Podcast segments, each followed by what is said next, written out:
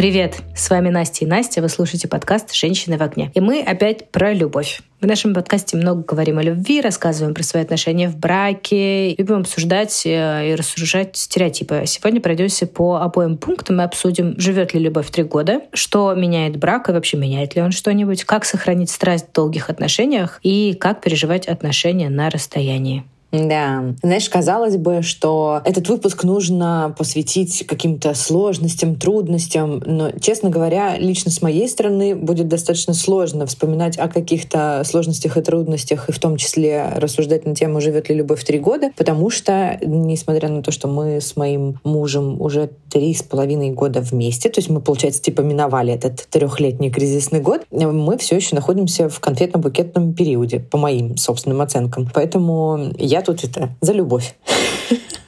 Ну, я тоже за любовь. Мне кажется, что любовь, конечно, абсолютно не живет трех года, и все эти стереотипы о любви трех годах это исключительно потому, что, простите, надеваю белое пальто, которое сняли с меня в предыдущем выпуске. Это все патриархальный режим, и вся история про то, что люди встречаются, не знают друг друга, вступают в брак, нужно срочно рожать ребенка, женщина не может самореализовываться, мужчина замкнут между работой и домом, они быстро рожают ребенка, потому что они не думают, потому что так надо, это навязано обществом. И вот через три года они наконец-то встречаются взглядами и понимают, что вообще, может быть, это все было зря. Ну, это очень устаревшая модель. Ну, то есть, действительно, там раньше, может быть, так и было. А сейчас уже как-то не так. Все-таки люди в основном основном до брака уже живут вместе, у них уже есть какие-то бытовые притирки, и там взаимные претензии к друг другу, они появляются гораздо раньше, потому что люди начинают раньше жить вместе. Поэтому к трем годам уже очень многие вещи, они сглажены. И я, как называю нас шутливо, что мы периодически ведем себя как итальянская семья, потому что мы любим пошуметь эмоционально, что-то друг другу подоказывать, поспорить, но у нас в этом споре действительно рождается истина. Эти моменты как-то даже,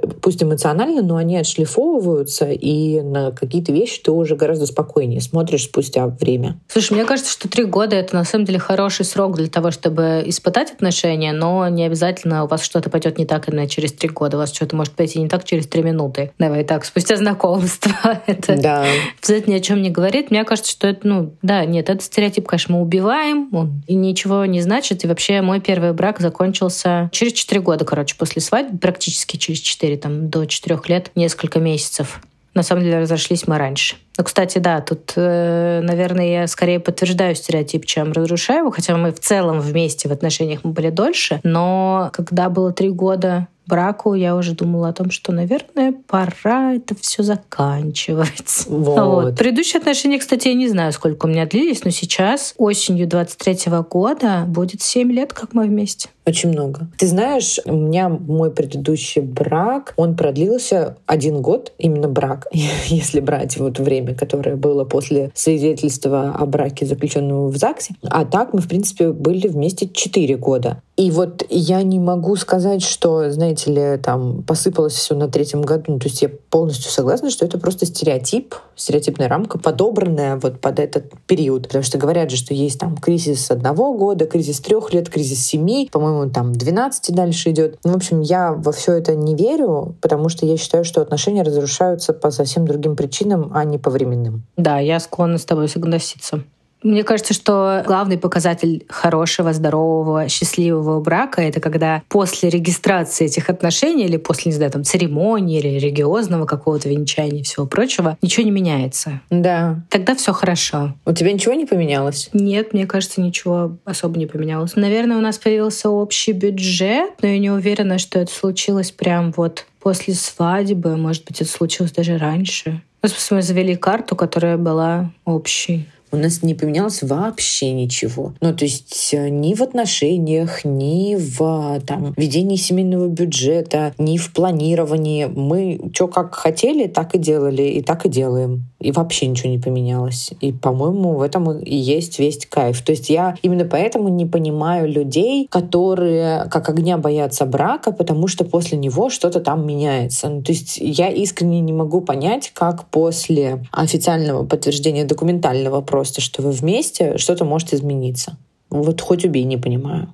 Ну, многие думают о том, что, типа, знаешь, как это, вот настанет день X, и все изменится. Это довольно инфантильно, мне кажется, что так думать, что, не знаю, если вот сейчас э, в семье маленький заработок, а вот э, мы поженимся, и заработок будет большой. Если вы начнете что-то делать для этого, как-то развиваться, учиться, искать другую работу, какие-то навыки нарабатывать, тогда это изменится, а не если вы это сделаете. Но это какое-то, знаешь, практически что-то такое шаманское, что-то ритуальное, мне кажется, в этом есть, когда человек думает, что это переход. Это как когда, не знаю, исполняется 18 лет, у тебя какой-то переход, вот ты женишься, это тоже какой-то переход, у тебя исполняется, не знаю, 40 лет, это какой-то переход. Но если верить в то, что там с возрастом или с каким-то новым социальным статусом что-то меняется, но это как, знаешь, сродни тому, что если у тебя рождается внук, то сразу женщина должна надеть платочек и быть бабушкой. Да. Меня больше всего, бог с ним там, с деньгами, меня волнует, когда люди даже не волнует, меня просто впечатляет, когда у людей разваливаются отношения, но они думают, что браком они их спасут. Вот это я вообще не понимаю. Ну, то есть у меня есть одна знакомая, которая решила, что им надо пожениться, потому что их отношениям было, по-моему, 6 лет, и все было плохо. И типа брак должен был что-то спасти.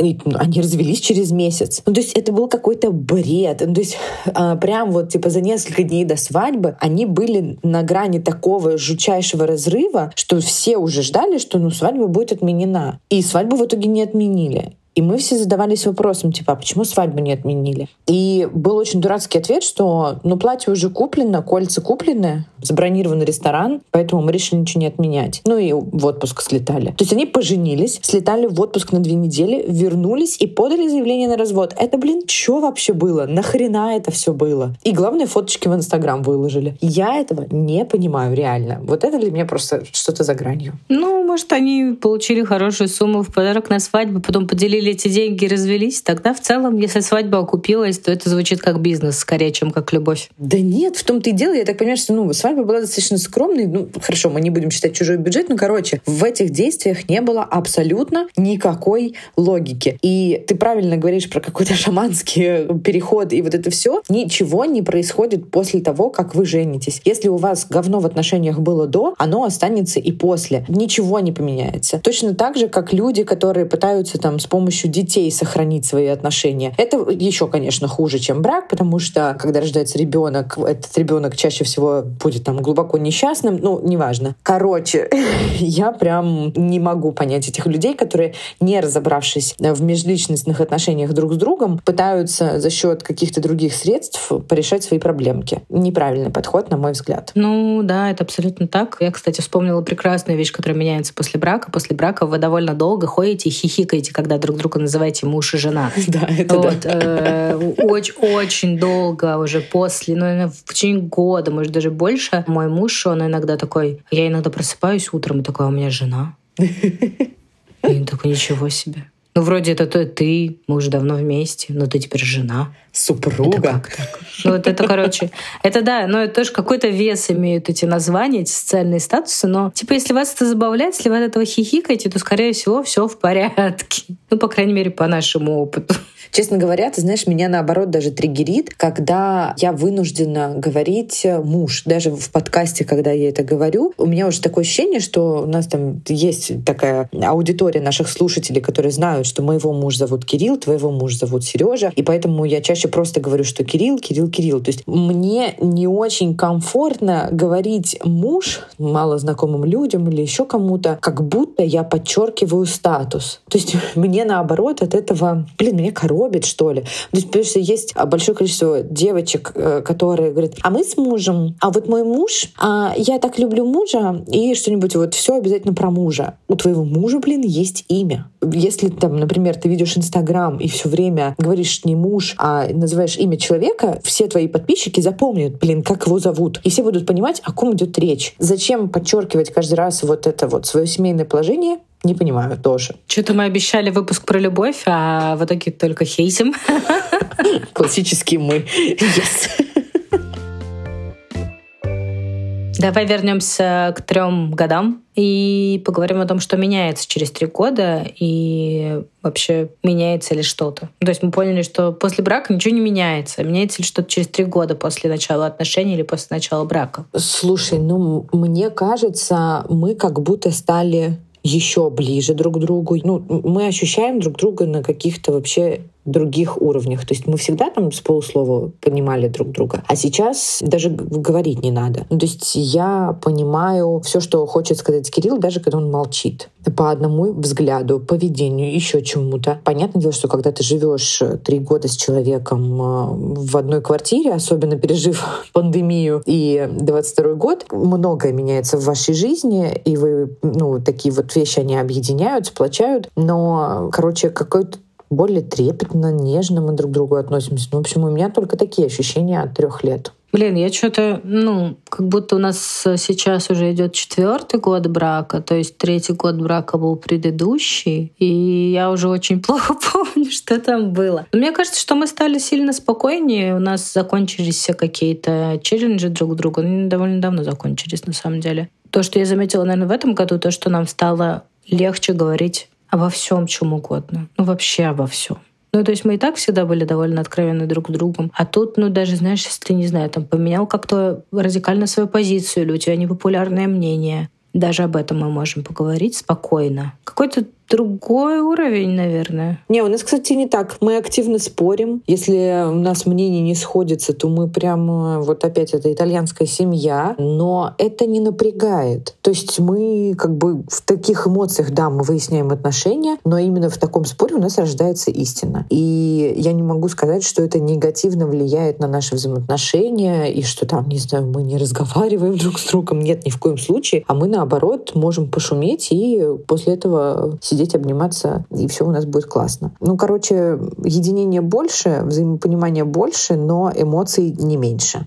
Вот так я бы, наверное, охарактеризовала это. Слушай, все. мы, мы тоже супер эмоциональные были до последнего времени. Мне кажется, ну вот последние полгода мы стали менее эмоционально ругаться и вообще меньше ругаться, но это уже совсем другая история, к ней перейдем чуть позже. А так, ну, в принципе, да, вот мне кажется, у меня есть два человека в жизни, с которыми я ругаюсь так, что всем вокруг кажется, что мы сейчас убьем друг друга. Это ты и муж. Ну, то есть реально люди вокруг думают, что сейчас будет какой-то, ну, все, кошмар. Мы сейчас накинемся друг на друга, будет взрыв взрыв, будет все, мы не будем разговаривать больше никогда. На самом деле, ну, это такой выход эмоций, мы так-то с друг другом общаемся, для нас это норма, мы никого не втягиваем в это, никому не предлагаем общаться так же, но со стороны может казаться, что мы с Сережей пытаемся развестись по 300 раз за день. А на деле это очень редко, когда бывают какие-то серьезные вещи, просто интенсивная эмоциональность. Вот. И, ну, самое важное, наверное, что за все это время, ну, с тобой, конечно, тоже никогда не хотела закончить отношения, но вот в браке мы никогда так не ругались, никогда не ругались так, чтобы у меня возникало ощущение того, что, ну, это прям настолько серьезно, что, наверное, это причина для развода. Потому что как разведенная женщина я могу сказать, что для развода есть всего одна причина. Это не любовь. Вот и все. Есть в ТикТоке тренд, показывают, типа, как выглядит женщина, которая хочет развода. И сначала показывают женщину, которая кричит, ругается, эмоционирует. И надпись о том, что как ну, люди думают, что выглядит женщина, которая хочет развода. И следующий кадр, как на самом деле выглядит женщина, которая хочет развода. Абсолютно апатичная, безэмоциональная женщина, которая просто сидит и молчит с очень-очень грустным взглядом. И кажется, что это очень правдиво. Потому что когда у тебя наступает равнодушие, именно в этот момент есть проблема у ваших отношений. А пока вы еще эмоциональный, что-то пытаетесь друг другу доказать, выяснить, поспорить, не знаю, поругаться, кажется, что у вас все еще хорошо. Да, слушай, ну тут важен контекст на самом деле. Из-за чего вы ругаетесь, к чему вы хотите прийти и почему вы ругаетесь. Вы как бы, ну типа, друг об друга просто там контейнируете эти свои эмоции, как-то буфером работаете или просто у вас такое настроение, или у вас действительно есть какие-то проблемы. Ну, просто, ну, это, это на самом деле это довольно просто разложить. Потому что вот я точно знаю, что у нас всего одно зерно раздора. Вот, оно одно, оно все время всплывает, оно все эти семь лет с нами. Оно становится то больше, то меньше, но всегда одно. Но знаете, если у вас всего одна причина для ругани, то это в целом вообще почти идеальные отношения, вот что я хочу сказать. Знаешь, я сейчас сижу, и я зависла, и я думаю, о чем она говорит, какое у них зерно. То есть, несмотря на то, что я часто присутствовала при ваших каких-то спорах эмоциональных, я не уловила какое-то одно конкретное. Не буду тебя вынуждать рассказывать об этом в подкасте, но очень интересно. Нет, это не rocket science, мы ругаемся из бытовухи. Все. Ну ладно, тогда бытовуха, она как бы достаточно широкая. Слушай, я просто думала, что, не знаю, там... Нет, конкретно мне кажется, что он мало делает все. А. Так. Понятно. А он считает, что я много, много делаю, и мне нужно перестать много делать, чтобы отстать от него. Вот у нас разные взгляды на регулярность ведения домашнего хозяйства, скажем так. Нет, там, ну, правда, все довольно конкретизировано. Так, но если ты перестанешь что-то делать, то как бы тяжело будет жить и ему, и тебе, потому что тогда будет катастрофа в квартире, нет? Спасибо тебе большое за поддержку, но мы не будем это обсуждать. Так, отлично. Расскажи мне, были ли у тебя когда-нибудь отношения на расстоянии? О, это опять грустная история. Что-то я второй подкаст подряд э, заканчиваю грустными историями. У меня прямо сейчас отношения на расстоянии. До этого у меня никогда их не было, и, честно признаться, я всегда думала, что это гиблое дело, что люди, которые вынуждены находиться далеко друг от друга, у них никогда не будет сохраняться те чувства, эмоции. хорошо, на самом деле, что мы попали в такие обстоятельства уже в очень-очень зрелых отношениях. Наверное, если бы это случилось раньше, я не уверена, что мы бы прям не то, что мы легко справляемся, но было бы тяжелее раньше точно. Это как раз мой опыт, потому что у меня отношения на расстоянии были в юношестве, когда вот буря эмоций и вот, вот это вот все с тобой происходит, а тут еще и расстояние. И это, конечно, было жутко непросто, и, естественно, это не закончилось никаким хэппи-эндом. Это все длилось там с расставаниями и схождениями заново на протяжении, кажется, восьми лет, я уже не помню, честно говоря. Раньше я вела счет, потом, естественно, перестала. Но суть была в том, что это, во-первых, была эпоха, начинали мы с писем, которые от руки написаны. То есть интернета в нашей жизни в таком количестве не было. Мы тратили сумасшедшие деньги на смс и еще более сумасшедшие, если отправляли ММС с фотографией. Но это ощущение, когда тебе человек присылает фотографию долгожданную или просто смс, ну, то есть смс раз в месяц с какой-то приятностью, это заряжает, я не знаю, на полгода. Тогда, я не знаю, то ли это буйство гормонов, то ли это отношения на расстоянии. Ну, в общем, у меня был такой эффект. Потом это все перевалило в эру ВКонтакте, когда ВКонтакт невозможно было еще ну, заходить с телефонов, и можно было зайти только с компьютера. И, естественно, я в тот момент еще училась в школе, и единственный шанс был это, ну, застать друг друга, когда и он за компьютером, и я за компьютером. И это было что-то просто невероятное. И какое расстройство и разочарование было, когда я прибегала домой, там, после учебы, после репетиторов, открывала ВКонтакте и видела, что он последний раз был онлайн две минуты, и последнее сообщение его, что он меня не дождался, что он два часа сидел, ждал, что я появлюсь, и я не появилась. Короче, сейчас все вообще иначе. Есть вот это легкодоступное общение на расстоянии, когда когда ты можешь созвониться, кинуть фотографию, кружочек в телеге. И кажется, что сейчас пережить вот эти вот отношения на расстоянии гораздо проще но, возможно, ты меня поправишь. Ну, давай так. Я уверена, что юношескую любовь сейчас на расстоянии действительно пережить проще. Отсутствие рядом мужа пережить очень тяжело, в каком бы веке ты ни жил. Потому что у вас другая связь. У вас связь на уровне уже там эмоциональном, физиологическом, физическом. Вы как бы, ну, уже какие-то сообщающиеся сосуды фактически. Ну, то есть я, например, ну, немножко поясню для наших слушателей, я живу месяц через месяц. Месяц я живу вместе с мужем в той стране, в которой он находится месяце я живу в Москве дома. Вот, и вот этот месяц, который я живу одна, это, по-моему, мой третий месяц сейчас. То есть, да, мы так живем последние полгода. Третий месяц, который я живу одна сейчас в Москве. И я уже нашла себе какие-то там пункты для кайфа. Но я, например, очень плохо сплю без него. Потому что я сплю с определенной стороны. Я всегда люблю, когда он приходит спать вместе со мной, ложиться. Мы стараемся сделать это в одно и то же время. Ну и все, я в итоге засыпаю там к трем часам ночи, а я человек с бессонницей. Для меня это уже довольно плохо. Я всегда прошу не знаю, при... ну, короче, есть какие-то ритуалы, там, принести воды, что-то сделать, выключить свет, ну и так далее. И это тоже доставляет огромные неудобства. Плюс к вопросу нашего яблока раздора есть много вещей по дому, которые делает он, а не я.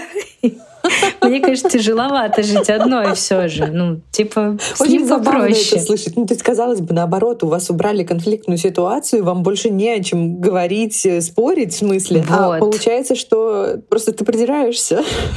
Нет, я вот говорю, я до этого сказала же, что на самом деле, типа, у нас всегда были поводы ругаться, с тех пор, как мы не постоянно живем вместе, ругаемся мы гораздо меньше. Ну, прям вот ничтожно мы ругаемся. Ну, по нашим меркам уровень ругани равен, там, не знаю, ну, может быть, единицы по десятибальной шкале. Ну, потому что я там приезжаю, когда мы супер соскучившиеся, первую неделю мы вообще там разговариваем и гуляем, и просто вообще наслаждаемся тем, что мы наконец-то вместе. Там вторую неделю мы делаем какие-то дела, третью неделю тоже, четвертую неделю мы уже страдаем, что я скоро уеду. Вот и месяц кончился. Ну, короче, отношения на расстоянии супер тяжело. И чем ближе ваши отношения, тем, наверное, это сложнее, с одной стороны. С другой стороны, чем более зрелые вы, тем больше вы можете находить каких-то решений этого. То есть, не знаю, что-то отправлять друг другу. Меня просто сумасшедшие спасают кружочки в Телеграме. Я прошу мужа три раза в день мне присылать кружочек абсолютно о чем угодно. Он мне записывает, как он куда-то идет, как он откуда-то возвращается, чем они занимались сегодня, там, не знаю, что он сегодня ел. Меня все это очень сильно волнует. Я тоже ему записываю кружочки, на самом деле записываю кружочки с котом, немножко с собой. А он просит меня показывать коту фотографии. Вот это тоже, ну, как будто, знаешь, как будто у меня есть дело, я должна делать. Э, ну, конечно, это видеосвязь, видеозвонки, это тоже классно. Отправлять друг другу фотки обязательно, да что вы делаете, чем вы занимаетесь. Ну, какие-то такие мелочи, на самом деле, это тоже спасает. Но в целом, блин, отношения на расстоянии вообще не сахар не сахар. Но согласись, когда у тебя на руках уже есть купленный билет, и ты точно знаешь, когда ты полетишь к любимому, это немножко так подзаряжает и дает тебе приливы сил, и ты уже начинаешь готовиться к этой поездке и думать, что ему привезти, а что его порадует, как вы увидите, как вы встретитесь, чем вы будете заниматься и так далее. Да, слушай, нет, пока я не покупаю билет в следующий раз уехать, я просто вообще человек депрессион. Поэтому я примерно там, ну, максимум через неделю после того, как я прилетаю, я беру себе билет сразу идти ну, дальше. Я на самом деле тебе невероятно сочувствую, потому что для меня это было бы сравнительно пытки, и это очень тяжелый был бы опыт, потому что у меня был потрясающий девишник благодаря тебе, когда ты меня сюрпризом и практически тайком вывезла в Петербург, и мы там провели три прекрасных девчачьих дня. Но скажу честно, я очень скучала по Кириллу, ну то есть мне безумно его не хватало, и каждый раз, когда что-то классное с нами происходило, я думала, блин, а как было бы здорово, чтобы он тоже это увидел, чтобы он тоже это посмотрел. И я там через эти три дня вернулась такой соскучившейся домой, что я просто с ужасом представляю, как ты возвращаешься через месяц. Я каждый раз, ну, мы просто очень давно не разлучались.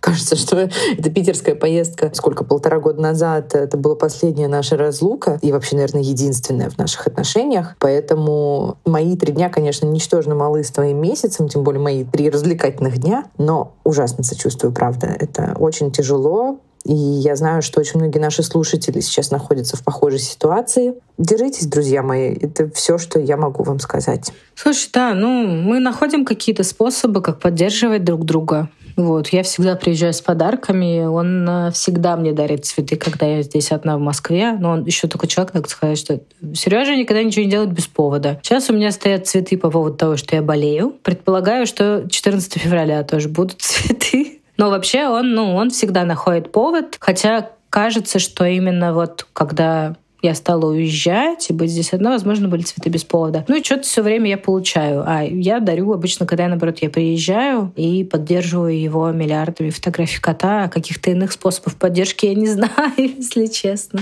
Я думаю, что для него это сейчас самая важная поддержка — видеть тебя и кота. Согласна.